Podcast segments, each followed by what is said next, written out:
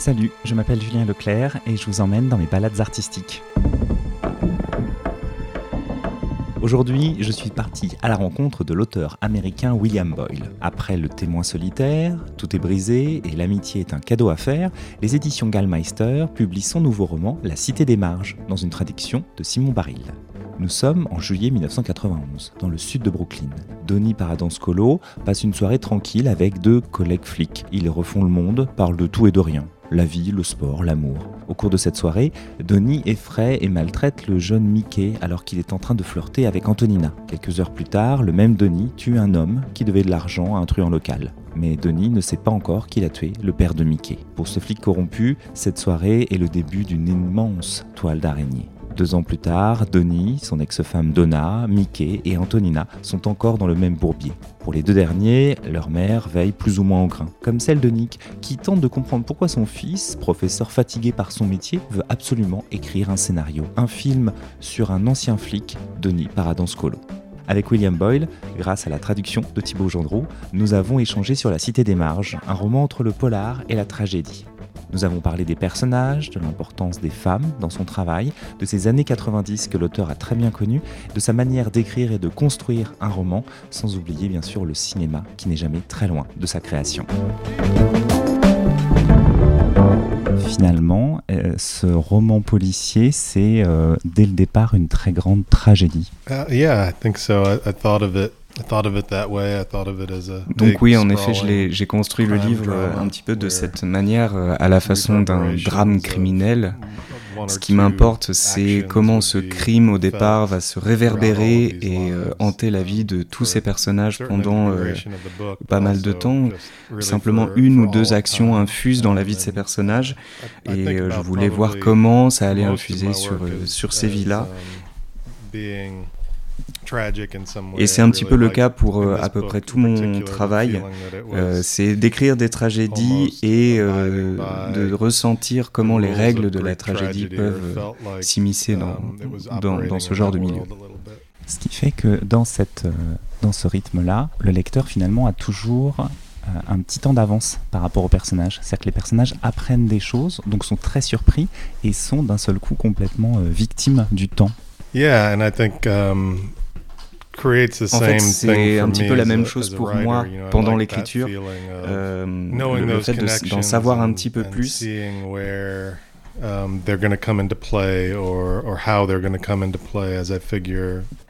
et de voir comment les éléments que je sais vont se mettre en place euh, dans mon écriture et dans uh, l'intrigue.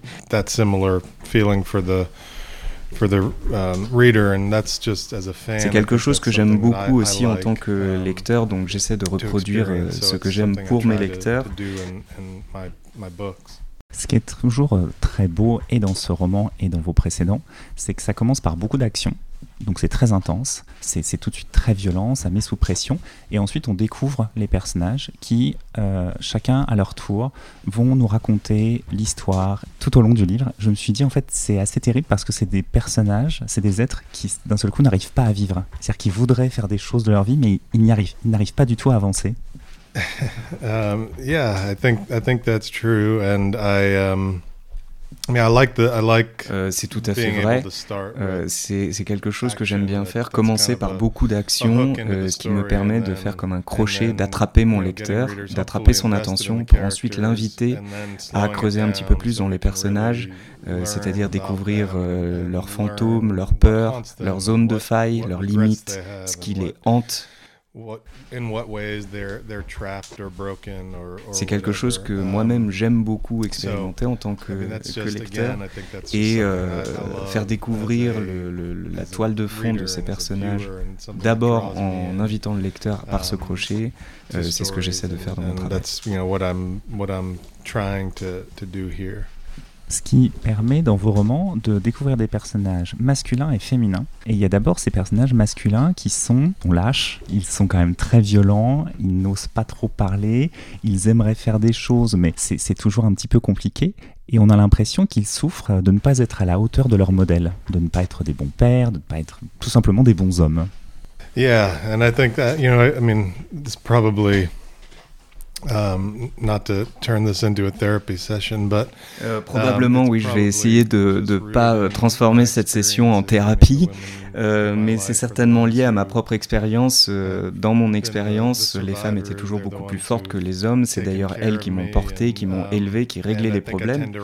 Et ça se retrouve dans, dans mes euh, romans. J'aime les personnages féminins forts, avec beaucoup de caractère, qui sont assez compliqués, alors que les hommes, je pense que c'est le mot, sont souvent cassés et souvent des lâches. Ce sont souvent des personnages qui sont des personnages mauvais et euh, un peu bordéliques, qui ont un, un um, passé euh, assez euh, illisible. good way to describe many of them. Um, so Um, Donc euh, oui, des lâches, je pense que c'est un bon mot. Euh, je pense à tout ça très très souvent et ça me plaît d'avoir une toile comme ça à écrire qui soit plus large avec beaucoup de, de personnages très différents. Et d'ailleurs, il y a un motif récurrent dans tous mes livres, c'est l'idée de double. Souvent, on a deux femmes, deux mères, on a deux fils, ce qui m'offre l'opportunité de les renvoyer dos à dos les uns avec les autres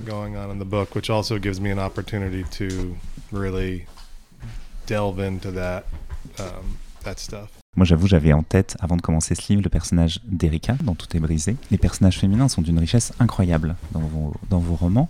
Et ici, ce que je trouve aussi très beau, c'est que vous parlez aussi beaucoup de leur corps. C'est-à-dire à quel point elles sont désirées par les hommes, mais surtout comment elles-mêmes elles se regardent, qu'elles soient jeunes ou qu'elles soient beaucoup plus âgées, et, et limite un peu, euh, comme dit le titre, aussi en marge un peu de la société.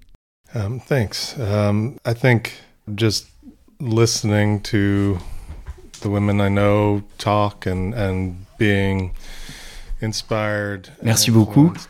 Je, je pense que euh, cette précision vient de, de, de, tous les moments où j'ai entendu euh, des femmes dans ma vie, tous ces exemples féminins. Je les ai beaucoup écoutés et j'ai beaucoup écouté leur façon de parler, leur façon d'interagir et leur, la façon qu'elles avaient de parler de leur corps et d'elles-mêmes. Et puis ça vient aussi euh, de mes inspirations qui sont des inspirations portées par des, des autrices, des réalisatrices de films, des musicienne aussi. Euh, donc tout ça mis ensemble me, me, crée une, sorte de, source qui est précise. J'essaie au mieux de ne pas me planter, de, ne pas faire n'importe quoi. Je pense qu'il y a beaucoup euh, d'auteurs mâles qui euh, considèrent toucher quelque chose alors qu'en fait ils, ils ont tout faux.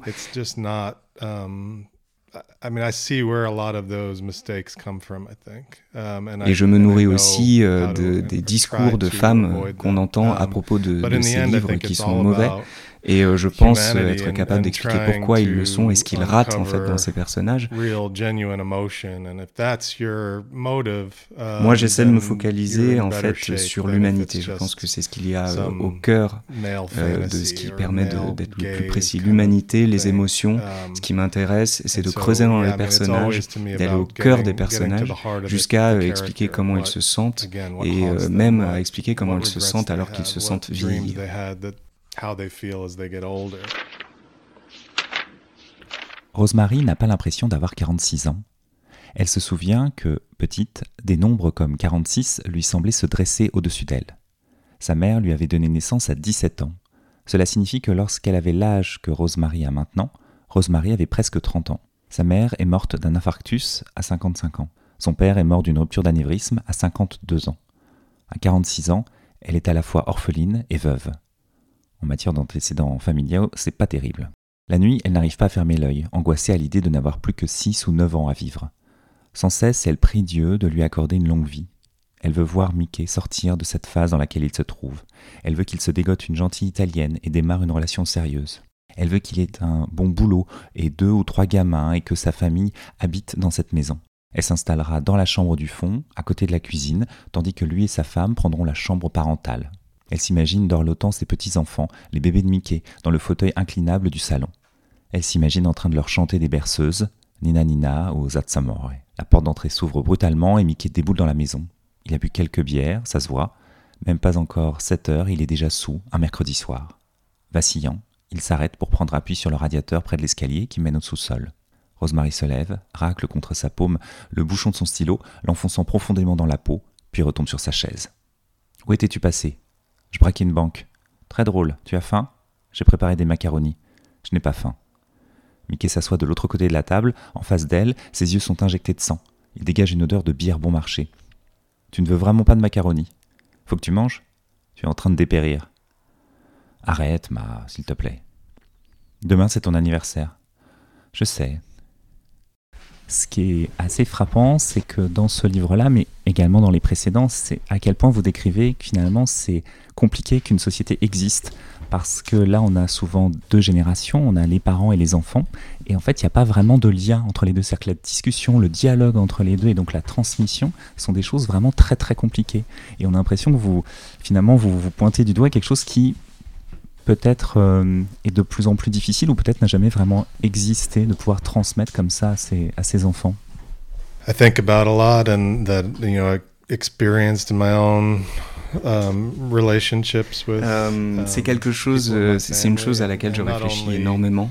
Euh, cette non-communication. Et c'est pas seulement euh, entre générations, c'est pas simplement une question d'âge, mais ça peut être aussi une, une question sociale, une question d'intérêt. Je me nourris en fait des relations qu'il y a au sein de ma famille particulièrement. Et euh, ce qui me touche, c'est souvent de voir l'incapacité de, de, communication entre deux êtres, par exemple une mère qui aurait la foi et son fils qui lui ne l'a jamais eu, ou un père qui n'a aucun intérêt pour les arts, alors que, que son fils these are the kinds of divides that really interest me in trying to bridge that. Um, Et ce qui m'intéresse justement, c'est euh, ce qui se passe dans les silences, dans cette incapacité de communiquer, ce qui se passe dans les silences, et ce qui peut se passer si euh, tout ça se met à, à bouillir jusqu'à déborder. Quoi. Et alors ces silences, c'est en plus très important puisqu'entre les premiers chapitres et puis tout le reste, presque tout le reste de l'histoire, il y a deux ans, deux ans qu'on on va découvrir un peu ce qui s'est passé, les drames des personnages et le fait qu'ils ne se sont pas du tout euh, pas parlé. Et tout ça est réactivé, semble-t-il, par l'envie d'un des personnages, le personnage de Nick, d'écrire un scénario. Et le cinéma, alors pour vous suivre sur les réseaux sociaux, est très important dans votre vie, mais dans ce roman, je trouve qu'il est. Euh, le cinéma sert vraiment de repère pour tous les personnages, pour des références, pour, pour même leur technique de drague. Euh, c'est assez euh, étonnant en fait à quel point il est vraiment ancré dans les repères de ces personnages. Um, well, I mean, you know, it's movies, yeah, film is is really important in my life, um, and, you know, as, as important, I think. Le, le, cinéma et les films sont quelque chose de vraiment très très important dans ma vie, euh, à peu près aussi important que la lecture et le fait d'écouter de la musique. Euh, ma journée idéale, c'est euh, justement évidemment de passer du temps avec ma famille, mais aussi euh, de lire, d'écouter le plus de musique possible et au minimum de regarder un film. Hugely important to me throughout my life, and um, and and maybe more than ever in the last couple of years. Et euh, c'est cet appétit, c'est quelque chose que j'ai que j'ai donné euh, à mes uh, personnages. Alors évidemment au personnage de Nick, mais euh, Nick est un peu particulier parce que lui, il veut toute la reconnaissance euh, par rapport à l'écriture de scénario, mais sans faire le travail. Because he's somebody who kind of, you know, wants. Um, et euh, en fait, on retrouve un tout petit peu plus de moi-même dans le personnage d'Antonina, dans son amour du cinéma et de la musique. Oui, je me retrouve euh, beaucoup plus dans, dans le personnage d'Antonina. loves movies and, and so you, you see a lot of my feelings, I think, through her uh, more than Nick, who's a little bit of a joke. Um, and you know, I love how she dreams about movies and how they impact her life, and that's a lot of um, you know how it's been for me bizarrement, c'est ce que je ressens aussi. C'est-à-dire que le personnage de Nick est assez étonnant parce que c'est quelqu'un qui effectivement fantasme complètement euh, la partie artistique du, cinéma, mais sans jamais rien faire, mais avec cette intuition que ce qui se passe autour de lui, cette banalité, bah, est, une matière pour faire quelque chose. Et est-ce que euh, vous, quand vous écrivez, est-ce que vous suivez tout de suite votre intuition ou est-ce que des fois vous dites non, ça c'est trop banal pour être une matière à écrire? I don't think about it in the way Nick does, that, that's for sure. But I do think that Une chose est sûre, c'est que je je pense pas comme Nick. Um, euh, Nick a cette espèce de façon un peu naïve d'envisager la chose. C'est-à-dire que uh, Nick, euh, il, il voit, il a cette intuition, mais il pense qu'il peut en faire quelque chose de bien et que ça suffit. Euh, évidemment, le, le, la banalité euh, du quotidien est quelque chose qui nourrit mes livres et c'est très très important. Euh, mais il y a aussi l'imagination et les deux fonctionnent aussi fortement l'une que l'autre.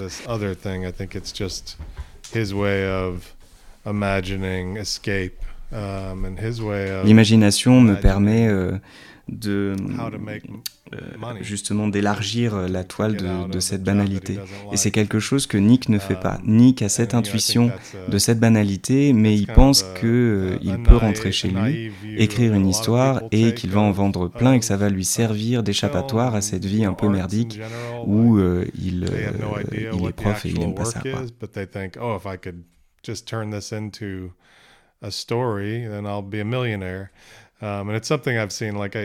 Et c'est quelque chose que j'ai beaucoup croisé chez des gens, cette idée un peu naïve de dire, oh, euh, quand ils rentrent chez eux après une journée de travail, je vais écrire là-dessus, ça va se vendre, et du coup je vais devenir millionnaire, um, et, euh, et, je pourrais arrêter de, travailler là. Et en fait, cette idée euh, de ça pourrait être bien um, est un mensonge, parce que non, ce sera pas bien, ce sera pas intéressant, il faut quelque chose de plus.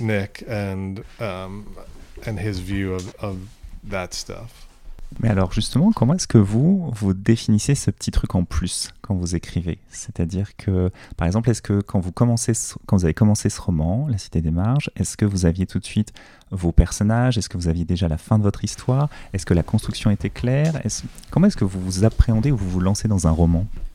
Absorbing art that I love, you know, um, Souvent, l'écriture d'un livre commence par euh, le fait d'absorber l'art que j'aime, l'art qui me parle, et euh, autour duquel j'ai envie de construire mon livre, ou plutôt euh, dans lequel j'ai envie que mon livre infuse.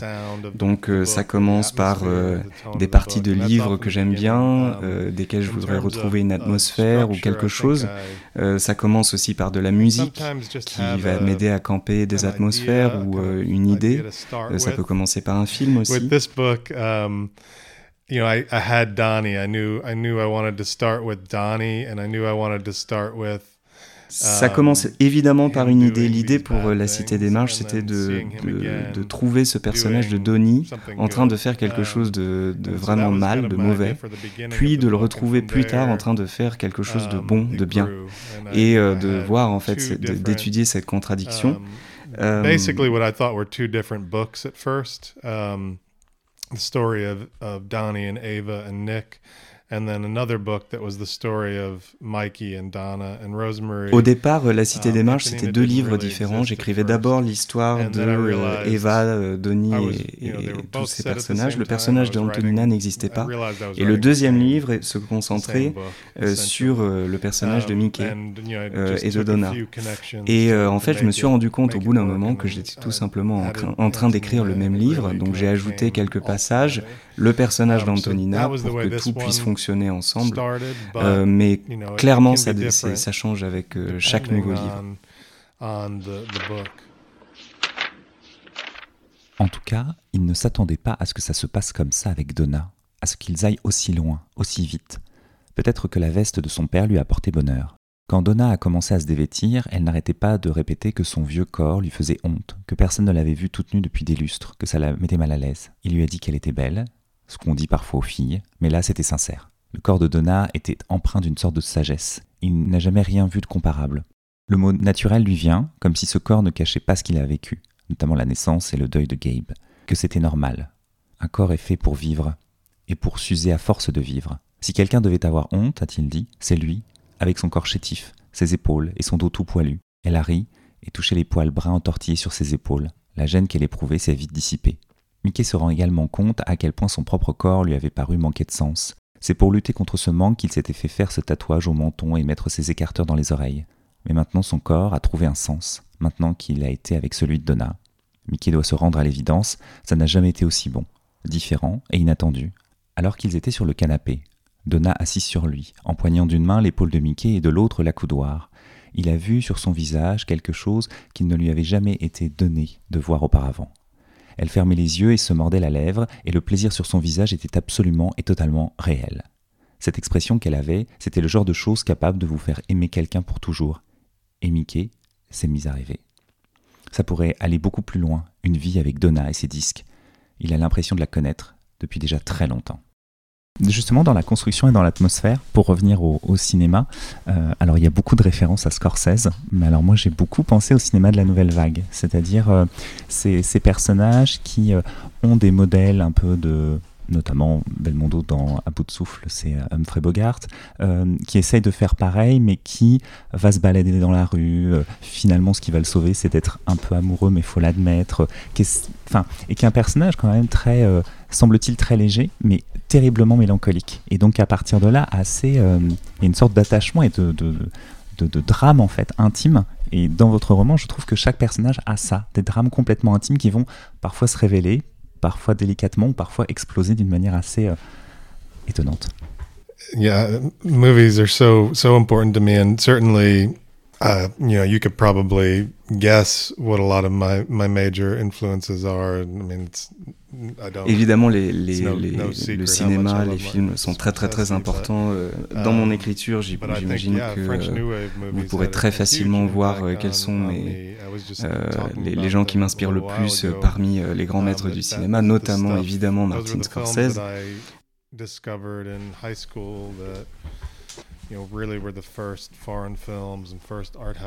Pour ce qui est de la, de la nouvelle vague, euh, ça a été, euh, je l'ai découverte en fait quand j'étais au lycée, et euh, ça a fait partie des premiers films étrangers que j'ai vus et qui me sortaient de cette espèce de carcan cinématographique indépendant américain dans lequel j'avais grandi pour montrer une autre vision en fait des personnages et de la ville.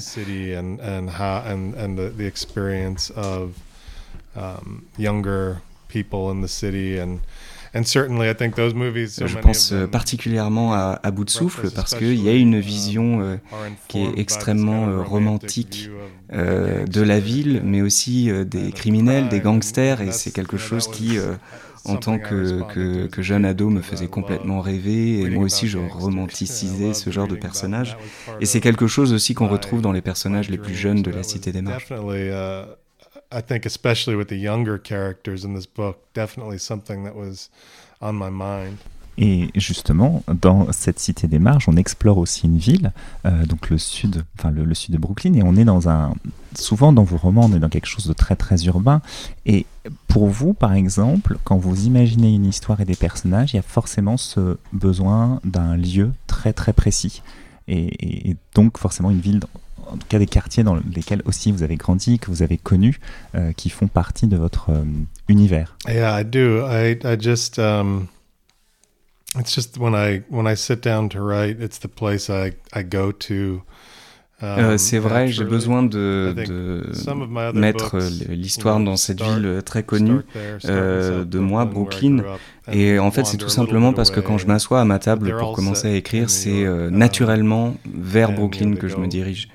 Euh, tous mes autres livres euh, commencent ou se passent à Brooklyn, soit pour une partie du livre, soit pour la totalité. souvent, on commence à Brooklyn, puis ensuite on va se balader un petit peu plus loin, que ce soit Manhattan ou que ce soit plus haut dans, dans l'État de, de New York. it was just a very formative time for me. I, I was 12 in 1990 and then I was, you know, uh, 20 or, euh, Celui-ci, je voulais particulièrement l'ancrer dans ce, dans ce quartier que je connais bien, dans lequel j'ai grandi. Et c'est le premier de mes livres qui se passe dans les années 90. New New York the best. It was the time when I knew Brooklyn the best and Donc la décennie a commencé, j'avais environ 12 ans, elle s'est terminée, j'en avais à peu près 21. Et euh, c'est la partie euh, de ma vie qui m'a permis de connaître le plus cette nouvelle New York. Donc je voulais absolument que ça se passe là parce que je pourrais mobiliser le plus de choses sur cette ville que je connaissais très bien. Um, it's just the place that haunts me the most. It's, you know, it's, it's, um, Maintenant, j'ai quitté New York euh, depuis à peu près une dizaine d'années, euh, mais ça reste quand même l'endroit où, où, je me dirige, vers lequel je me dirige naturellement quand je me mets euh, à um, écrire.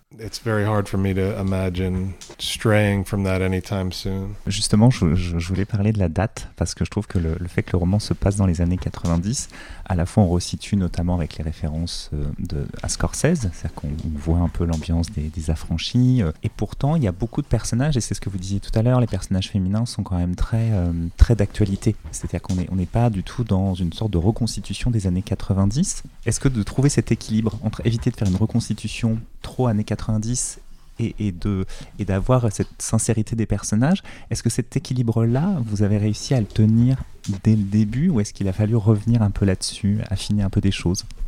Um, No, you know, I think one thing that, that kind of bothers me as a viewer and as a reader is when something is set Um, il y a quelque chose qui m'ennuie en fait euh, en tant que spectateur et en tant que lecteur euh, de, de, films ou de livres qui se passeraient dans, dans une époque comme ça révolue, que ce soit les, les années 80, les années 90.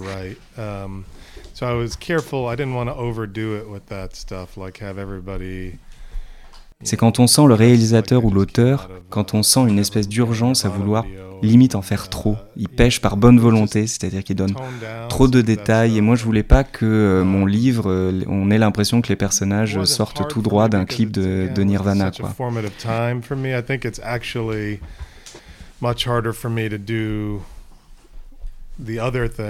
Après, j'ai, euh, le, plus dur pour moi serait d'écrire euh, une, euh, un roman qui se passe dans les années 20 ou qui se passe maintenant. Mais dans les années 90, j'y suis tellement encore confortablement installé et c'est tellement facile pour moi parce que c'est tellement encore vivant que là aussi j'y retourne, j'y retourne naturellement dans ces villes et surtout dans ces rues telles que je les connaissais à l'époque et où j'ai passé beaucoup beaucoup de temps.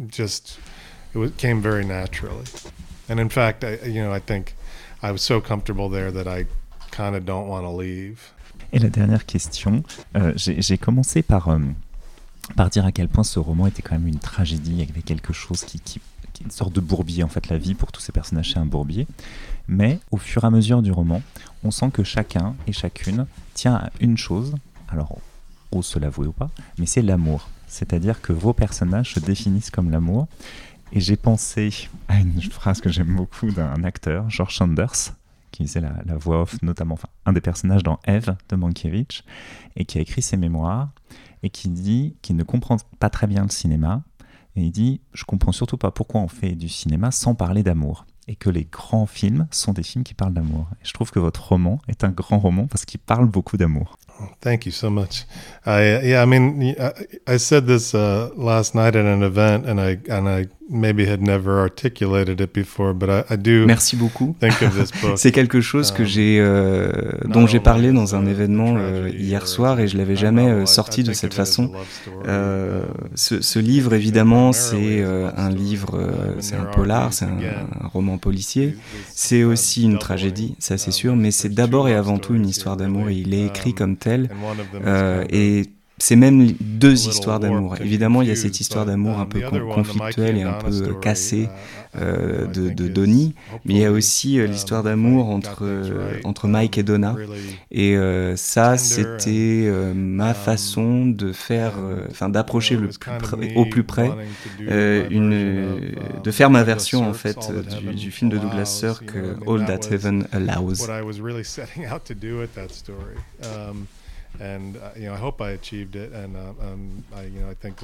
L'amour est toujours euh, est toujours dans mes personnages et je l'ai toujours dans un coin de ma tête, peu importe le roman que j'écris, même si c'est une histoire de meurtre assez violente. Euh, l'amour, c'est quelque chose que j'ai dans un coin de ma tête et que tous mes personnages portent en eux, euh, jamais très très loin.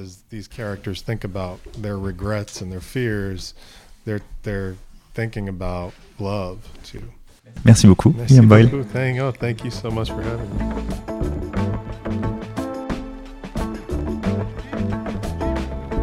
Il ne vous reste plus qu'à découvrir le dernier roman de William Boyle, La Cité des Marges, traduit par Simon Baril et publié aux éditions Geinmeister. Encore un grand merci à Thibaut Gendreau pour avoir été l'interprète de cette rencontre et à William Boyle pour sa disponibilité. N'hésitez pas à commenter et partager ce podcast. Bonne lecture Prenez soin de vous et à bientôt.